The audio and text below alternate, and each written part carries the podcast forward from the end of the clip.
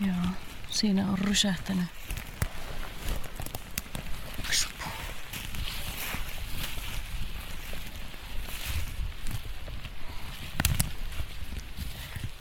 Laitapa Markku meidät kartalle, että missä nyt ollaan. No joo, me ollaan tosiaan Syötteen kansallispuiston Sotivaaran alueella Pudasjärven pohjoisosissa. Ja tuota, tällä hetkellä ollaan yhdessä edustavimmassa paikassa tämän Syötteen kansallispuiston alueella, nimenomaan peilaten tämän alueen vanhoihin metsiin. Eli tässä on vanhaa noin 250 vuotta iältään tuo valtapuusto, kuuset.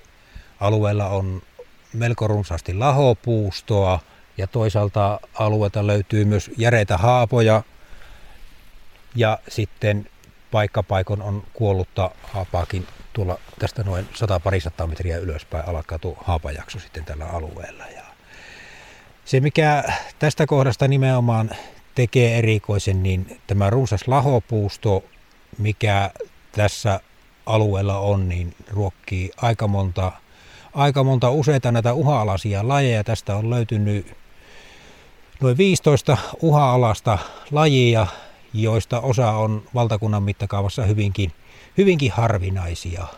Eli siinä mielessä niin yksi Syötteen kansallispuiston keskeisimpiä vanhan metsän osia, mikä, mikä tässä on. Ja juuri nämä lahopuustoiset vanhat osat, mitä täällä on niin kuin säästynyt ja säilynyt, niin nämä on kokonaisuuden kannalta erittäin merkittäviä, koska näiltä pystyy sitten ajan saatossa, kun lahopuustoa tulee muualle tänne kansallispuiston puolelle lisää ja sitten näitä eri lahoasteita kertyy sinnekin, niin täältä pystyy levittäytymään tätä vanhan metsän lajistoa sitten tämän alueen ulkopuolelle. Eli tämä, tämän, tämän planttaasin, minkä keskellä me nyt seistään, se tämän, tämän planttaasin laho on se kaiken ydin, josta sitten syöttyy muualle maastoon, kun olosuhteet tulee otollisiksi. Kyllä vain. Eli tosiaan Syötteen kansallispuistoalueella on metsiä kaikkinen noin 20 000 hehtaaria, kun Syötteen kansallispuiston kokonaispinta-ala on se noin 30 000 hehtaaria. Ja jos ajatellaan nyt, että näitä vanhan metsän edustavimpia ydinalueita puistoalueella on noin parisataa hehtaaria, niin näiltä alueilta tulevaisuudessa, puhutaan vaikka sata vuotta eteenpäinkin, niin pystyy levittäytymään sitten tälle muulle metsämassan alueelle tätä lajistoa. Niin tässä kun näin tämmöisenä perus, perusretkeilijänä täällä kävellä rytyttää menemään. Ollaan tässä tuota, elosyyskuun taitteessa. Mustikkaa on vielä aika komeasti ja hyvälaatuista mustikkaa tässä koko ajan tekisi mieli poimia. Ja, ja sieniä on aika tällaista hyöteää metsäpohjaa, sammal kasvaa ja lieko ja saniaista näkyy. Tuolla Purokissa oli se vähän matkan päässä. Ollaan siis tämmöisessä, tämmöisessä rehevässä rinteessä. Mutta mitkä täällä sitten on varsinaisia näitä kruunun jalokivien, näitä sinulle rakkaita lajistoja? Kun tuossa äsken tuli mainittuakin näistä laholajistosta, niin tätähän löytyy melkein lajiryhmästä kuin lajiryhmästä, eli löytyy linnuista, löytyy sitten kovakuuriaisista, löytyy sienistä, muun muassa näistä, näistä lajista. Ja tietenkin nisäkkästäkin löytyy, löytyy näitä vanhaan metsään sidonnaisia lajeja. Että jos mainitaan nimeltä, niin esimerkiksi liito-oravaa, Syötteen kansallispuisto on Koillismaa-alueen yksi keskeisimpiä liito-oravan esiintymisalueita. Eli voidaan sanoa, että Sötteen kansallispuistoalueella on liito-oravan tämän pohjoisen esiintymisalueen ydin. Sitten löytyy näitä lahopuhun sidonnaisia lajeja. Niin kuin röyhelökääpä, hyvinkin pitkälle lahonnessa vanhassa kuusessa esiintyy. Sitten löytyy kovakurjaista semmoinen kuin korpikolva, tämmöisissä vanhoissa korpimaisissa kulon kiertämä painanteissa kasvaa ja, tai niin kuin esiintyy. Ja juurikin, niin kuin, juurikin semmoisella alueella, missä on tota eri, eri lahoasteen lahoavaa kuusta. Eli korpikolva on sidonnainen tuohon kuusi lahopuuhun. Ja mitä muuta tässä tietenkin on, niin niin, niin. Tästähän löytyy, löytyy näitä muitakin merkittäviä kääpälajeja, kääväkkäitä, niin kuin esimerkiksi lutikkakääpä tällä alueella. Se on kanssa huippuharvinainen laji, laji Suomessa kaikkinensa, että hyvinkin merkittävä ja monipuolinen ja keskeinen, keskeinen paikka niin kuin tämän vanhan metsän lajiston osalta tämä, tämä notko, missä tällä hetkellä ollaan. Ei heti näin maalikolle tuo lutikkakäipä kuulosta mitenkään houkuttelevalta, mutta, mutta ilmeisesti hieno löytö, kun biologin kohdalle sattuu. No joo, se on vähän erikoisempi laji tosiaan, että se kasvaa melko huomaamaton laji pitkällä lahonnella maapuukuusella kosteessa painanteessa sille, että semmoinen valkoinen laji, yleensäkin lutikka tai ludekäävät, se on semmoinen lajiryhmä, että se nimi sanoo aika paljon siitä, että ne kaikki haisee, kun otetaan pieni näyte tuolta lajista, tuoreesta lajista, niin ne haisee enemmän tai vähemmän aina metsäluteelle. Niin silloin pystyy tunnistamaan lajiryhmän, että on kyseessä ludekääpä. Mutta mikä se niistä viidestä, kymmenestä lajista on, niin se tarkentuu vasta sille, että siitä otetaan näyte, kuivataan ja lähetetään sitten näille lajispesialisteille, jotka mikroskoopilla määrittää näistä iti, itiöistä sitten tämän lajin kaikki. Se tuoksuko se on se kontakti vai miksi se nimi liittyy lutikkaan? Onko kyllä. muuta yhteyttä? No ei, kyllä, kyllä se on lähinnä se tuoksu, eli se on enemmän tai vähemmän, jotkut tuoksuu hyvinkin voimakkaasti metsäluteelle ja joissakin on semmoinen vaimeaho. Ja juurikin näitä sen täytyy olla semmoinen tuore itiöämä. Kun se itiöämä kuivataan, niin yleensä niin sitä ne kaikki, kaikki niin kuin ne luontaiset tuoksut häviää pois, että se on sitten hyvinkin neutraali haju. No nythän tietenkin kysymys on, että miltä tuoksuu lude, lutikka? No joo, se on semmoinen sanotaanko hieman eterinen ja vastenmielinen haju, että sanotaan hyvinkin tunkkainen haju, mikä se ensimmäinen tunne tulee, että kun sinä nuhkaset kerran, niin sitä ei kovin pitkään mielellä tee mieli nuuhkasta, että tuota, vastenmielinen tuoksu, hyvin voimakas vastenmielinen tuoksu. Et yleensä jos metsäluteen ottaa metsässä käteen ja se säikähtää, niin sehän erittää semmoista pahan tuoksusta hajua ja sitten kun heität sen kädestä pois, niin sulle jää pitkässä aikaa se tuoksu käteen täytyy sanoa melkein sille, että se pitää itse kokea, niin sitten sen tietää, minkä hajunen se on, mutta mielinen. Mm, etippa mulle lutikka tällä retkellä, niin Joo, päästään tästäkin. Katsotaanpa sitä tässä, kun edetään matkan varrella. Minne me edetään nyt? Lähdetään tuonne ylöspäin, oikeastaan vielä tuonne edustavampaan, edustavampaan vanhan metsäosaan, jossa tosiaan löytyy vielä enemmän tuota haapaa ja sitten tätä maapuukuustakin. Että tuota, käydään, käydään tätä purovarsinotkoa jonkun matkaa ylöspäin ja katsotaan tätä tätä tavallaan perspektiiviä, että minkälainen alue ja minkälaista lahopuuta löytyy. Ulkoruokinnassa Syötteen kansallispuistossa.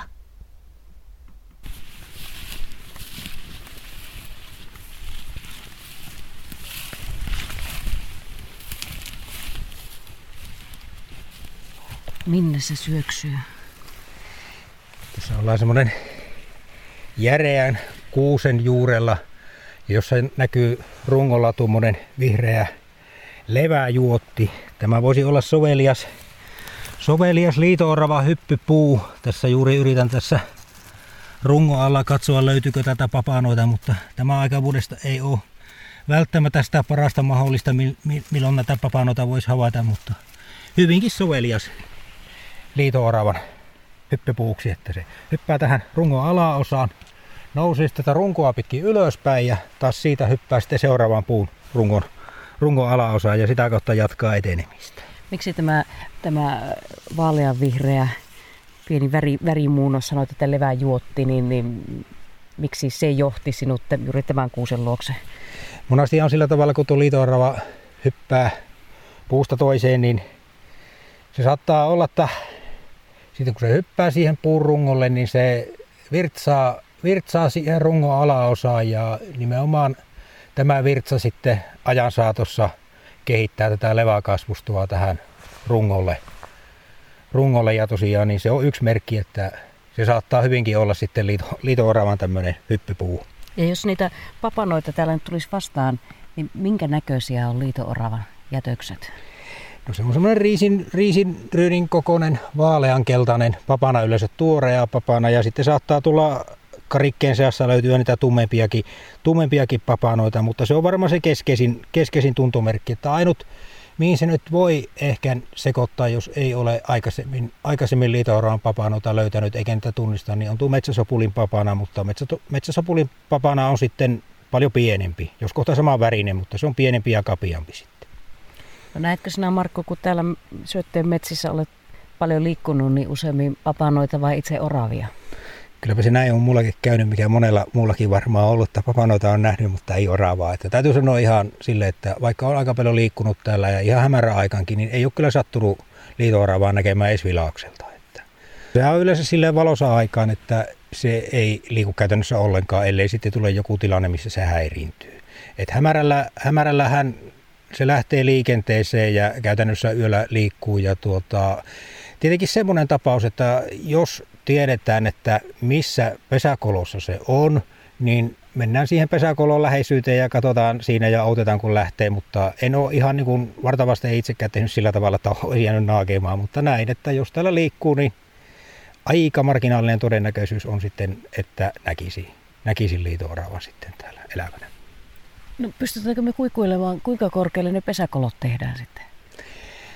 Yleensä tyypillisen liito-oravan pesähän on kolosissa haavassa. Ja käytännössä tikka tai palokärki tai vastaava on sen kolon tehnyt ja tuota, sitten jossakin vaiheessa hylännyt ja liito-orava asuttaa sitten sen, sen haavan kolon. Mutta toinen vaihtoehto, missä liito-orava voi myös viettää aikansa, niin on tuo tavan oravan risupesät ja sitähän ei käytännössä tietenkään tiedä sitten sanoa, sanoa sitä risupesästä, että onko siellä vai eikö siellä ole, että se pitäisi niin kuin havainnoida silleen, mutta yleisempi on tosiaan se, se kolonen haapa tai, tai niin kuin kolonen lehtipuu, missä niin kuin esiintyy ja liito pesii, mutta jossakin tapauksessa myös niissä oravan tekemisissä risupesissä. Miten orava ja liito-orava muuten tulee muuten toimeen? Onko ne koskaan kanssakäymisissä?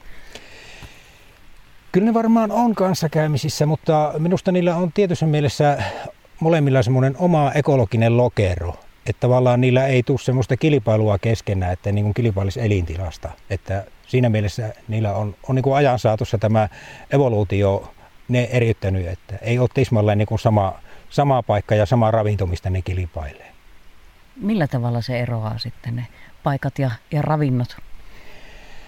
No jos ajatellaan, ajatellaan paikkoja, niin tyypillinenhän tosiaan on se, se rehväkö painanne, jossa on haapaa tai lehtipuuta melko lailla ja sitten on, on kolosia, kolosia lehtipuita, esimerkiksi kolo, kolosta haapaa, niin aika monasti liito-oravahan on semmoisella paikalla esiintyy ja pesi. Taas niin kuin orava saattaa olla tava-orava niin kuin ihan semmoisessa puhtaassa, puhtaassa kuusikossakin esimerkiksi tekee risupesän ja se ravinto, jos peilataan siihen, niin oravahan elää kohtuullisen paljon, niin kuin, tai syö kohtuullisen paljon noita käpyjä kun taas liito syö noihin lehtipuiden silmuja, lehtiä ja sitä myötä myös se ravinto on niin kuin näillä kyseisillä lajeilla niin erilainen. Mutta onko ne ikään kuin serkukset? No kyllä ne serkukset tavallaan on, vaikka ulkomuoto pikkusen on erilainen, että yhtä kaikki, molemmat on oravia.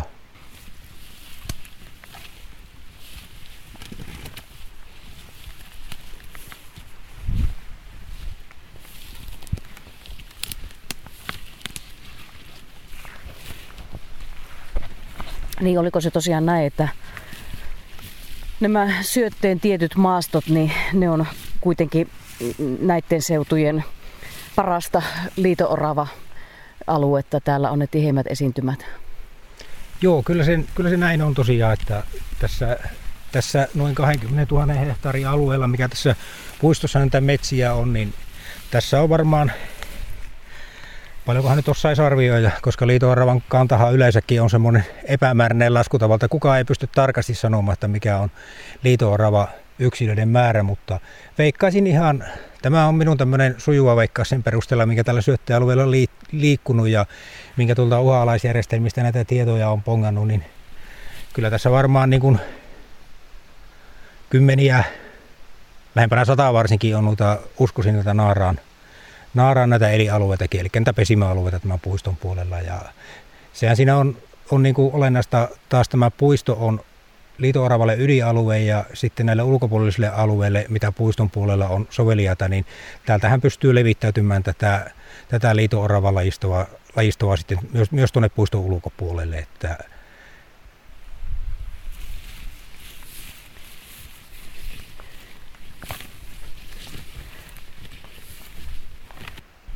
tällä syötteellä. Siis liito-oravalla on hyvät hyvät oltavat ja, ja kanta kohtalainen. Mitä, mikä se on se arvio, Markku, että Suomessa noin kokonaisuudessaan, kuinka paljon liito irvistää biologi? Onko sellaista lukua olemassa? Kyllähän minä olen kuullut joskus näitä, näitä arvioita ja kanta-arvioita, että nyt en ihan niin kuin huntilleen tarkalleen muista, mutta onkohan ollut keskustelua semmoista noin, noin 20 000 about se kokonaismäärä, mutta niin kuin sanoin äsken, niin tuota, eksaktia lukua ei tiedä varmaan kukaan. Että se on hyvinkin sujuva arvio, mikä on heitetty liito osalta. liito on silmällä pidettävä laji. Eli uusimmassa luokituksissa niin liito oli aikaisemmin vaarantunut, mutta silmällä pidettävä se kuitenkin tarkoittaa semmoista, semmoista lajia, joka niin kuin tulee, tulee niin kuin huomioida kaikessa, kaikessa niin kuin toiminnassa sekä niin kuin suojelualueella että suojelualueen ulkopuolella. Ja se keskeinen asia tietenkin liito on, että se on EUn direktiivin lajeja ja sitä kautta niin kuin tiukasti suojeltu. Ja monessa tapauksessa sekä suojelualueen että suojelualueen ulkopuolella, niin nimenomaan se, se niin kuin, mikä tulee EUn kautta, se tiukempi suojelu, niin se on keskeisempi, niin kuin, keskeisimpi ja tiukempi oikeastaan se lajin suojelun ja säilyttämisen kannalta kuin tämä kotimainen, kotimainen luokitus. Mutta yhtä kaikki, molemmat niin kuin otetaan huomioon kotimainen lukitus ja EU-lukitus, kun näitä, näitä niin toimenpiteitä esimerkiksi metsätalousluvilla suunnitellaan. Mutta puiston puolellahan ne siinä mielessä saa olla rauhassa, että täällähän ei tehdä mitään hakkuita eikä muita vastaavaa, että täällä, täällä ei niillä niin sanotusti ole mitään, mitään niin kuin ihmisen toiminnasta aiheutuvaa uhkaa. Hyvä. Tuo eri koko luokan papanoita täällä vastassa. Joo, siinä näkyy olevan hirveän papanoita. Täällä puiston puolella esiintyy kohtuullisen paljon näitä kahta tälle alueelle tyypillistä sorkkaeläintä, eli hirveä ja poroa. Ja tota, tämähän on hirvillekin tavallaan tämä puiston, puiston metsät ja suot täällä niin suoja, suoja-alue, että täällä on tämmöistä rauhallista mettää heidän niin kuin suojakseen elää. Ja toisaalta myös ravintoa löytyy ihan, ihan hyvin. Että kyllä täällä ihan varsin vahva hirviä porokantakin on tässä puiston puolelle.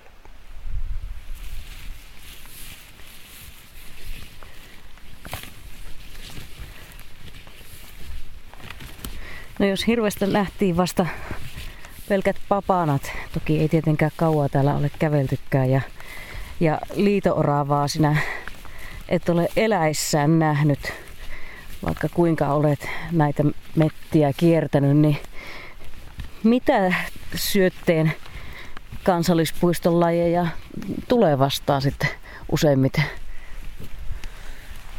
Joo, kyllähän se tietenkin on, että aika monasti kun täällä tulee käytyä työreissulla, niin sitä tiettyjä täsmälajia tietenkin hakee ja kun näitä lajisto, lajistoinventointia ja seurantoja täällä tekee, niin aika pitkälle juuri näitä vanhan metsän, vanhan metsän lajeja, mitä tuossa on, on matkan varrellakin tullut vastaan, eli näitä näitä kääväkkäitä. Toisaalta myös näitä putkilokasveja, mitä tällä alueella, alueella on, että jos näistä nyt mainitaan näistä putkilokasveista esimerkiksi joku lettorikko, joka on verraten, verraten harvinainen laji kuitenkin koko Suomen mittakaavassa ja näitä muita kämmekkä, kämmekkälajeja, sanotaan kaitakämmekät, punakämmekät ja jotkut veri, veripunakämmekät, mitä tällä alueella, alueella esiintyy sitten juuri näillä rehevimmillä osilla tätä kansallispuistoa.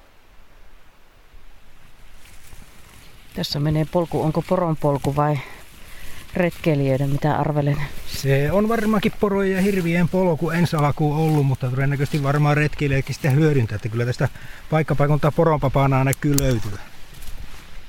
Ulkoruokinnassa.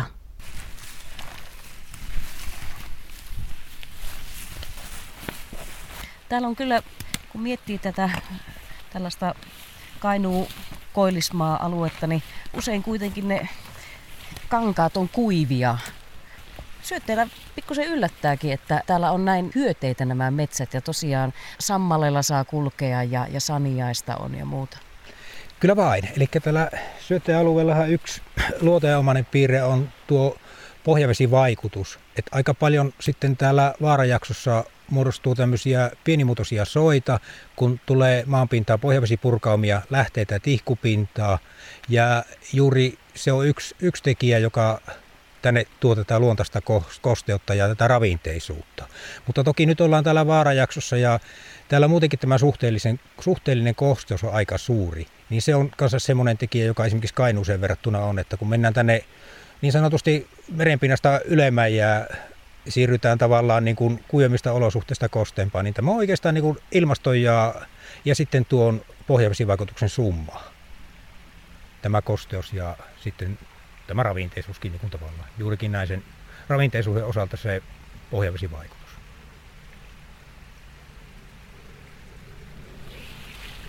Täällä sekoittuu nyt kahdenlaiset kansallispuiston äänet, kun metsässä kahlataan ja kaunis puro solisee, solisee tässä nyt rinnettä alaspäin, mutta en tiedä kuuluuko nauhalle. Taivaalla jylisee. Jylinäkin on teille syötteen biologeille tuttu ääni.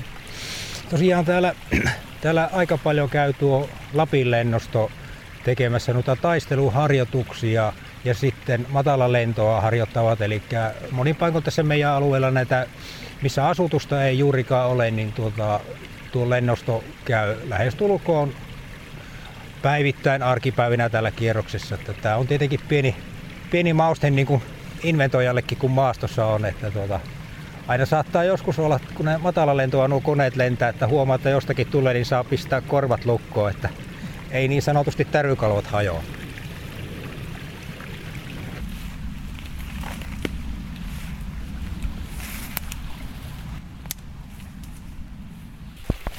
Täällä alkaa näitä viimeisiä järeitä haapoja, jotka elossa olla, niin elossa ovat tässä alueella niin esiintyä. Että tuota, aika pitkällehän tämä niin kuin haava osalta tämä puisto on yleensäkin silleen mennyt, että tätä löytyy tämmöistä etupäässä melko järeitä haapaa, mutta taas tuo haava uudistuminen täällä on, on niin kuin pienimuotoinen haaste ollut, että kun tässäkin katsotaan, niin eipä ole käytännössä ensimmäistäkään semmoista nuorta haapaa, jota niin kuin silmää ottaisi edes tämän ison järeän haavan läheisyydessä. Että tämä on varmaan niin lajiston kannalta yksi, yksi niin keskeinen kysymys tulevaisuudessa, että jos niin esimerkiksi pelataan liito-oravaa, että tuota, tämä haapa jatkumohan meillä pitäisi täällä puiston puolella tietenkin ylläpitää ja säilyttää.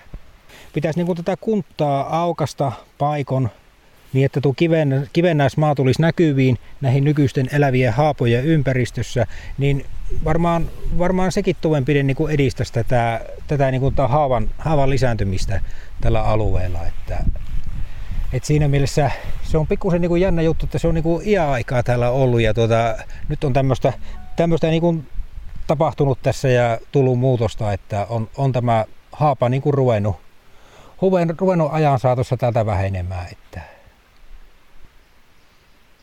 nyt kun tässä on esimerkiksi tällainen jytkähtänyt, jytkähtänyt runko tässä meidän edessä ja tässä nyt on tällaista vanhaa kääpää ja vanhaa uutta sano sinä, mistäpä minä tiedän. Tämä alkaa olla tosiaan jo tiesä päässä olevaa kääpää, niin tuota, nyt ollaan astetta, astetta paremman käävän, käävän parissa. Eli tässä on semmoinen laji, joka on sitten jo vähän pitemmälle lahonnessa kuusimaapuussa, eli rusokantokääpä. Ja tosiaan niin rusokantokääpä yleensä on näitä niin sanottuja kakkoslahottajia, eli tätä on lahottanut joku, joku sieni kääpä aikaisemmin ja rusokantokääpä on iskenyt sen jälkeen tähän, sie, tähän, niin kuin, tähän puuhun ja lahottaa tätä omalta osaltaan eteenpäin. Eli kun puu lahoaa tai alkaa lahoamaan, niin tuota, kantokääpä on, on yksi niistä keskeisistä lajeista, jotka on niin kuin, niin kuin alkuun sitä puuta lahottamassa. Ja yleensä tämä hommahan etenee sillä tavalla, että kantokäpä lahottaa tietyn aikaa sitä puuta, sitten se kuolee ja sen jälkeen siihen tulee seuralaislajeja, jotka yleensä on merkittävämpiä näitä kääväkkäitä, niin tavallaan jatkaa sitä puun lahottamista ja sitten saattaa olla, että ne lajit kuolee vielä ja sitten tulee vielä joku kolmas laji, joka jatkaa sitä puun lahottamista ja saattaa sen lahoamisen loppuun. Eli tämä lahoamisketjukin on tavallaan tämmöinen moniosainen, että on se ensilahottaja, sitten tulee toinen ja se ensilahottaja ei pysty enää siinä vaiheessa lahottamaan, kun se tiettyyn pisteeseen se puun lahoamistila on mennyt. Toinen laji tiettyyn pisteeseen, sitten se ei ole sille lajille sovelias enää, tulikin kolmas laji, joka niin kuin hoitaa homman loppuun.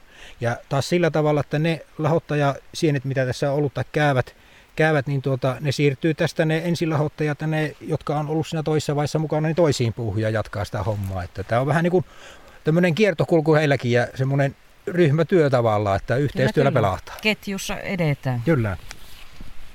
No, tässä on myös ka- kaiken kokoista pikkureikää sitten puun pinnassa. Mitä kaikkea täällä kuolleen puurungon sisällä nyt tällä hetkellä tapahtuu? Minkälaisia eläjiä täällä todennäköisesti on? Juurikin tällaisissa rungoissa tuon tuntun kaarna alla, niin voi olla korpikolvan tai muihin näihin kovakuoriaisten, kovakuoriaisten toukkia, jotka syö siellä sitä puumateriaalia ja elättää sillä, elättää sillä itsensä. Että tässäkin on aika, aika, aika lailla monipuolinen ja runsas tämä kovakurjaislajisto. Tästähän tosiaan tehtiin nimenomaan tämän, tämän alueelta niin 2000 kesällä kovakurjaisselvitys ja siinä paljastui tosiaan, että aika kattava, kattava ja monipuolinen lajisto tässä on, on kaikkineen tämä alueella.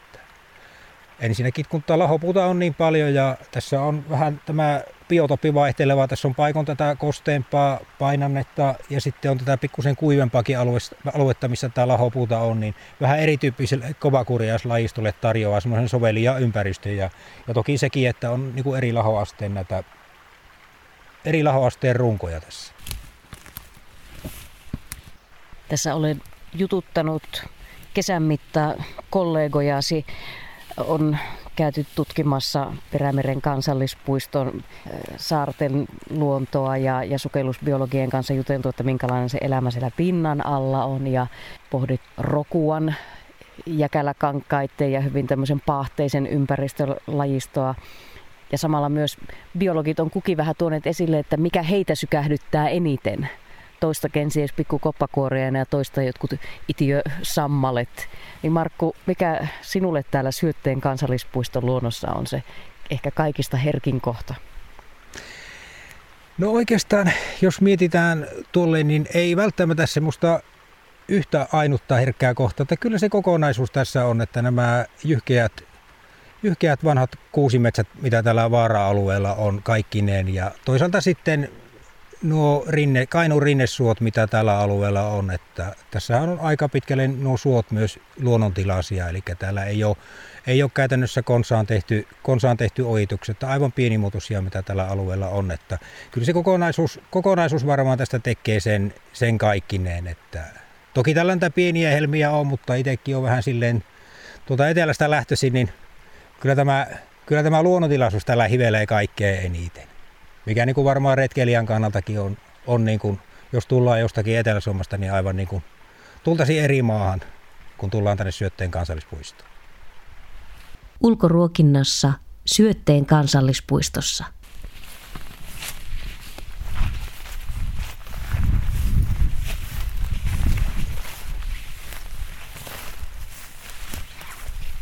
alkaa jo vähän kääntymään tämmöiseksi suomaisemmaksi tässä jalan alla. Puustoakin on vielä paljon, mutta miten Markku, avautuuko tämä ihan tuossa vielä, jos kävellään eteenpäin, niin ihan kunnon aakeeksi, laakeeksi, suoksi? Kyllä vain, nyt ollaan noin 100 metrin päässä rinnesuosta ja kuten tässä, missä nyt ollaan paikalla, huomataan, että tulee aika leveltä alalta tulta suolta tähän kankaan puolelle, kankaan puolelle vettä.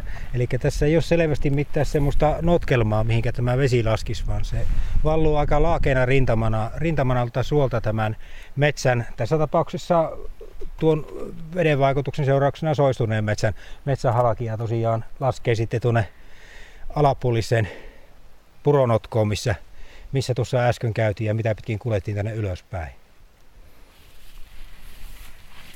Miten nämä syötteen suot, onko nämä ennallistettuja vai, vai saaneet aina olla omassa muodossaan? Voisi sanoa, että noin 95 prosenttia näistä kansallispuistoalueella olevista soista niin on, on ollut käytännössä ja on luonnontilaisia, että niillä ei ole, ei ole ojia, ojia ollenkaan. Ja tuota, käytännössä sitten pienialaisia osia tuolla kansallispuiston reunaosissa ja mitä on ajan saatossa hankittu, hankittu yksityisiltä tähän kansallispuistokokonaisuuksiin, niin siellä on pienialaisia ojituksia ja niitäkin on, on sitten eri hankkeihin yhteydessä niitä ojitusalueita ennallistettu, eli niitä ojia tukittu ja nykyisellä tässä puistoalueella ei ole käytännössä yhtään semmoista, semmoista suokokonaisuutta, jota niin olisi tarpeen aktiivisiin toimenpiteen ennallistaa, vaan ne pienialaiset oitukset, mitä tuolla on, niin ne ajan saatossa niin kuin itsestään siellä ennallistuu luonnon toimesta.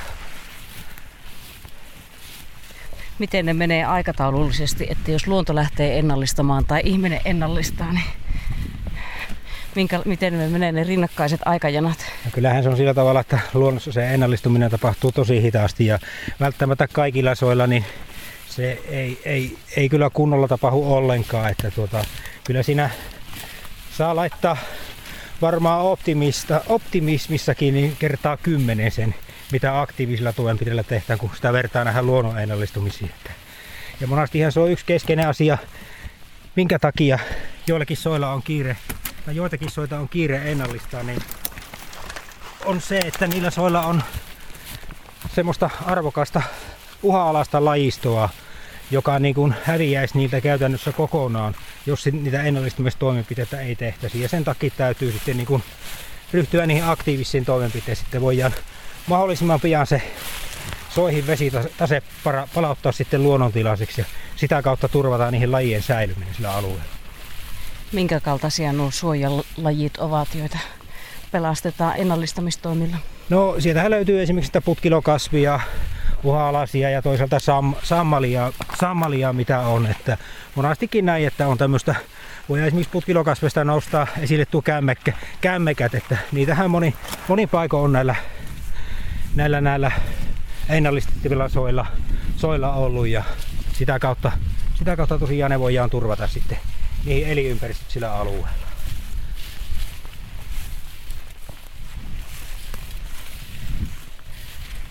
Nyt tässä aletaan tulla jo varsinaisen suon laita. No niin, nyt ollaan tosiaan tämä Lakisuon reunassa. Reunassa, minne tänne vaaranlaille ollaan kiivetty. Eli ollaan niin sanotusti taivaan kannella täällä, täällä vaara ylimmissä kohdissa tällä hetkellä. Oho, sulla kumpparit, mulla on vaelluskengät vaan, että se pitää vähän katsoa jo jalkoja. Vettä on hyvin kesästä huolimatta. Ollaan tällä hetkellä merenpinnasta noin, noin 330 metriä, eli tässä, tässä kun lähdettiin nousemaan tätä rinnettä, niin ollaan tuommoinen 560 metriä noustu korkeuskäyrää ylöspäin. Ja tosiaan tällä syöttäjäalueella niin suurimmat huiputhan on, on yli 400 metriä, mitä on. Muun muassa kansallispuiston puolellakin löytyy, löytyy tuolta Taivalkosken puolelta näitä yli 400 metriä merenpinnasta olevia, olevia alueita. Ja niillähän on sitten taas niin kuin oma erikoinen lajisto, että siellä alkaa sitten jo nämä Lapin piirteet tulla esille, että esimerkiksi puiston puolelta löytyy pienialaisia näitä, näitä paikkoja, missä ihan on yksittäisiä tunturikasvilajejakin. Eli voidaan sanoa, että tässä Pudasjärven alueella nämä, täällä Pudasjärven pohjoisosissa on vielä näitä eteläisiä tunturilaikkuja. Että ollaan niin sanotusti vielä osiin täällä korkealla niin tunturivyöhykkeelläkin. Ja kun puhutaan korkealla olemisesta ja Lapin piirteistä, niin Lapin lennosta sopivasti jyryttää tuolla meidän pää yläpuolella. Kyllä vai, tuli taas tervehtimään. Joo. Mutta niin, että ei suotta, suotta puhuta siis tällaisista Suomen eteläisimmistä tuntureista, että jos ei ihan etelästä ehdi Lappiin asti tai Maltan Lappiin asti, niin syötteellä kun pysähtyy, niin saa jo vähän esimakua. Kyllä. Että tuossa, jos katsotaan tätä syötteen kokonaisuutta ja otetaan myös tämä syötteen ulu, kansallispuiston ulkopuolinen alue, niin tuossa isosyötteen laillahan on, on niin kuin yhtenäisin laajin tämä tunturi, tunturilaikku, mikä on, on siinä. Että siinä on semmoinen, olisikohan joku parikymmentä aaria sen tunturi, tunturilaikun koko, että sieltä löytyy jo sitten useampikin näitä niin sanottuja varsinaisten pohjoisten tunturien lajeja. Että se, se on varmaan niin kuin sitten tämän syötteen kansallispuiston tai lähialueen sitten tämä tunturihelmi, jos tämmöinen erikoinen luontotyyppi otetaan tällä alueella esille.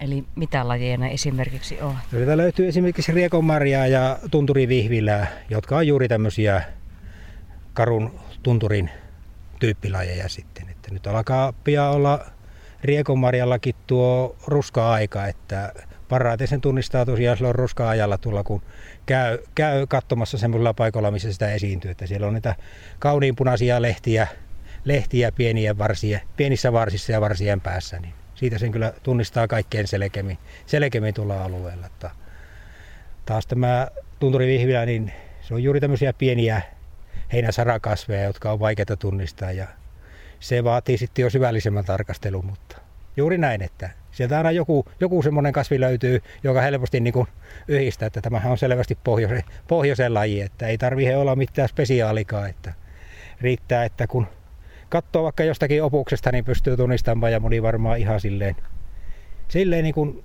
on oppinut jo tuntemakin ajan saatossa noita tiettyjä lajeja. Isosyötteen lailla tosiaan se oma erityinen tunturilaikkuunsa, tunturiluontolaikkuunsa täällä syötteellä. Nyt ollaan tässä Rinnesuon laidalla, niin ajatellaan tätä syötteen kansallispuistoaluetta kokonaisuutena, niin mitä eri luontokokemuksia täällä voi tällaisena retkeilijänäkin siis törmätä? Mitä eri luontotyyppejä? Vanha metsäluonto on tietenkin ja tämä, tämä suoluonto mikä on ja tietenkin tuo vaikutus ja sen myötä nämä, nämä lähteet, lähdesuot ja sitten nämä pienet purot, pienet joet, jotka aika pitkälle on kuitenkin enemmän tai vähemmän pohjavesivaikutteisia. Paiko hyvinkin kirkkaita, kirkkaita mitä on. Ja sitten näitä pienialaisia erikoisuuksia, mitä tälläkin alueella on, niin tällähän on, on niin kuin näitä alueita, mitä nyt kierrettiin, niin huomattavasti rehevämpiäkin paikkoja, eli puhtaasti kalkkivaikutteisia alueita, missä taas on oma lajistosa, lajistosa sitten, että sieltä saattaa joskus, joskus keskikesällä, kun liikkuu niillä alueilla, niin löytyy ihan niin kuin todellakin eksoottisia lajeja, että voi jopa verrata siihen, että samanlaisia lajeja kuin tuolta Kuusamon Oulangan kansallispuiston reheviltä alueilta. Niin, eikö se kalkki ole se Oulangankin ihme, ihmeaines, joka, joka tekee siitä sellaisen omanlaisensa luonnon ja biologin aarreaita, ja, mutta sitä löytyy myös tältä syötteeltä. Joo, kyllä löytyy pienialaisia, pienialaisia juotteja tosiaan juurikin tästä Pudasjärven, Pudasjärven alueen puolelta näistä pohjoisosista. Niin.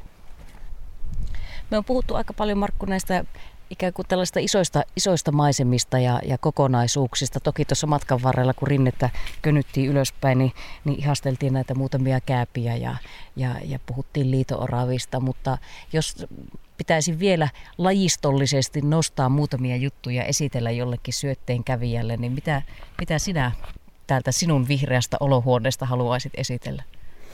No kyllä se varmaan näitä, näitä lajeja olisi, mitkä tuo tavallinen retkeilijäkin tuolla voi, voi liikkuessaan niin havainnoida. Eli tuli orava esimerkiksi ja sitten semmoisia paikkoja, mistä niitä kannattaa niin katsella, että löytyy papanoita. Mutta järeitä kuusia ja juuri tuommoisia, että jos sattuu semmoista vihreitä leväjuuttia olemaan kuusen, kuusen siinä, siinä rungolla, niin tuota, katsoa, että löytyykö sieltä niitä pieniä riisirynnin kokoisia papanoita. Että se olisi varmaan semmoinen selkeä laji, että tosiaan no kääväkkät ja muut, niin se on taas oma maailmansa, että sitten pitäisi könytä noihin puihinrunkoja alaosia tuolla menemään. Ja nekään ei välttämättä tiettyä aikaa vuosta siellä kasva, kun osa on yksivuotisia lajeja ja ne sitten näin syyskesästä syksyllä vasta siellä ne itiöemät kasvaa. Että siellä saattaa olla korkeataan kuolleita edellisvuoden vuoden itiöemiä ja niistä ei välttämättä tunnista, tunnista ollenkaan. Mutta liito tietenkin jää, jos on lintuihin perehtynyt ja syventynyt, niin täällähän on tosiaan myös tämä itäinen taikalaji sinipyrstö aika, aika, aika vahva silleen sen kantaa, että kymmeniä, kymmeniä näitä reviriä tämän kansallispuiston alueella on tällä sinipyrstölläkin, että pikkuhiljalleen täälläkin, niin kuin koko täällä Suomessa on, on sitten näissä vanhoissa metsissä tämä sinipyrstön määrä lisääntynyt ajan saatossa. Että silloin pari 30 vuotta sitten, niin se oli huomattavasti harvinaisempi laji, mutta nykyään alkaa olla jo alkaa olla sitten jo asuttanut aika hyvin näitä soveliaita elinympäristöjä täällä. Saattaahan täällä tietenkin nähdä kettua ja muuta vastaavaa ja ei varmaan tavatonta ole, että jos oikein onnistaa, niin saattaa vilauksen nähdä karhustakin, että nämähän on tyypillisiä karhun elialueita nämä selkoset, että monasti on itsekin tuolla kun on investointihommissa ollut, niin nähnyt näitä murhaispesiä, joita karhu on käynyt pelemattamassa ja joskus on saattanut tassun jälkikin näkyä, mutta niin hyvin ei ole koskaan käynyt koko biologiurani aikana, että olisin karhua nähnyt edes vilaukselta. Että Se on onnistunut varmasti monta kertaa nähnyt sinut. Aivan. Näinhän se yleensä on, että se menee jonnekin sinne lähimastoon piiloon ja sieltä tiirailee.